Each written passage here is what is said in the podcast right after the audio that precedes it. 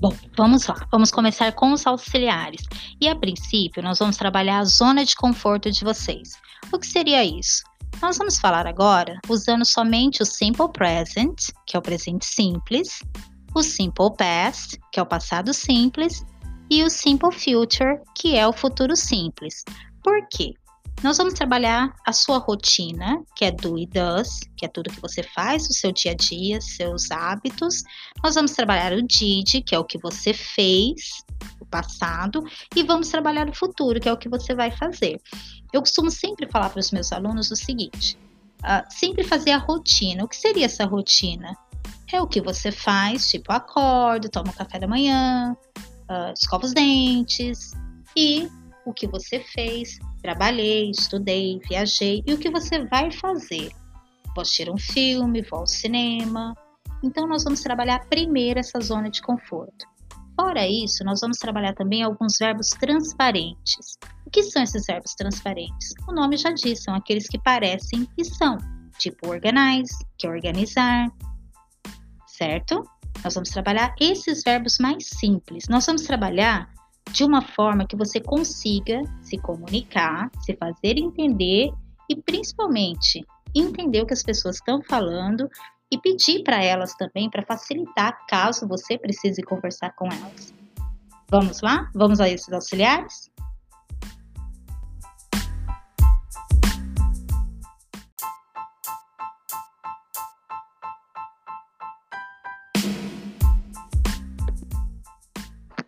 Muito bem, pessoal. Como eu havia dito, nós vamos trabalhar nossa zona de conforto, que seria presente simples, passado simples e futuro simples. Ou seja, do e does, que é o simple present, did, que é o passado, e will, que é o futuro simples.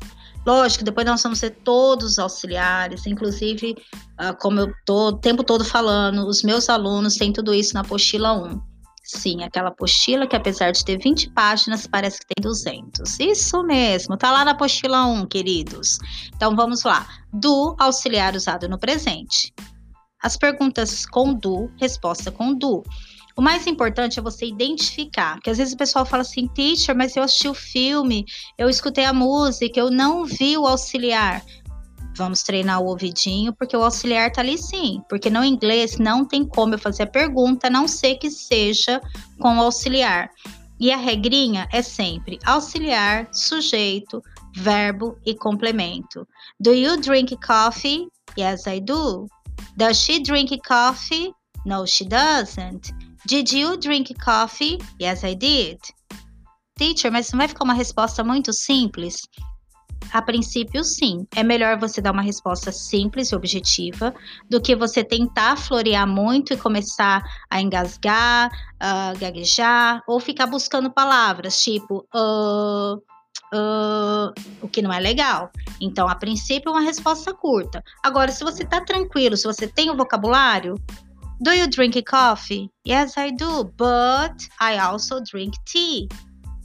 Entendeu? Ah, does she drink coffee? No, she doesn't because she prefers milk. Did you drink coffee? Yes, I did some minutes ago. And I will drink again. Entenderam? Agora, se não está preparado para tanto, vamos de resposta curta mesmo, até melhorar o vocabulário. Tá bom? Outra coisa, verbos. Lembra que eu falo para vocês? A gente tem uma listinha com 266 verbos transparentes pelo menos a maioria é transparente ali, né? Antes que algum aluno fale assim, teacher, não são todos transparentes, não. To milk não tem nada a ver com leite. To milk é ordenhar. Tá bom, mas a maioria é transparente. Pelo menos metade dessa lista é transparente. E vocês vão se apegar a esses verbos transparentes. Por quê? Ah, cancelar, call off. Mas se eu não lembro o phrasal verb, até porque call, ligar, chamar, off, desligar. E aí? Só que call off é cancelar. I will call off the meeting. Tá, mas não lembro de jeito nenhum. I will cancel the meeting. I need to cancel my credit card.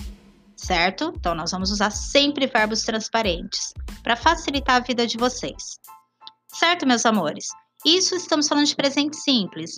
Aí vamos para o passado simples, que seria o did. Lembrando que Pergunta, auxiliar, sujeito, verbo e complemento. Did you go to the mall? Yes, I did. Did you go to the cinema? No, I didn't. Did you go to the movies? Yes, I did. Certo? Vocês viram que eu usei o cinema e o movies, tá bom? As duas formas estão corretas. E ainda tínhamos o movie theater, tá bom? Então temos várias formas de falar a mesma palavrinha. Se eu fosse afirmar, eu fui ao cinema, o passado do verbo to go, went. Então, I went to the movies. Teacher, mas eu não lembro o passado do verbo. O que, que eu vou fazer? I did go to the movies. Mas pode. Na conversação, até para você não ficar numa saia justa, pode. O ideal é que você memorize os verbos. Uh, tem uma parte na unidade 6 e 7 dos livros de Wilson Liberato tanto no Compact quanto em alguns outros dele, da editora FTD, que você vai ver assim, uh, o do versus really. Eu até passo para os meus alunos, eles têm até essa página, pelo seguinte: uh, eu posso usar sim o auxiliar em frases afirmativas quando a ideia é para enfatizar. Tipo, I do like coffee. Tem a mesma equivalência de I really like coffee. Tá bom? E no passado vai ser a mesma coisa. I did go to the cinema. I did go to the movies. I did go to the to the theater. I did go whatever I want. A questão é o seguinte: quando eu uso o auxiliar, seja do, does ou did, eu estou enfatizando se eu estou usando ele numa afirmativa. Então, não está errado. O ideal, como eu já disse, é que, uh, se você ver a unidade 7 no livro Compact, você vai ver assim: como não existe regras para os verbos irregulares, eles precisam ser memorizados. Verbo regular é mais simples, terminação ed, mas o verbo irregular ele muda. Então, aí talvez gera um pouquinho de pânico na hora de você afirmar, tendo que usar o verbo no passado, tá? Mas isso não quer dizer que você tem que ficar mudo ou que você tenha que engasgar. Não, vamos sempre usar uma outra saída inglês tem que ser uma coisa divertida e tem que ter uma outra forma de falar.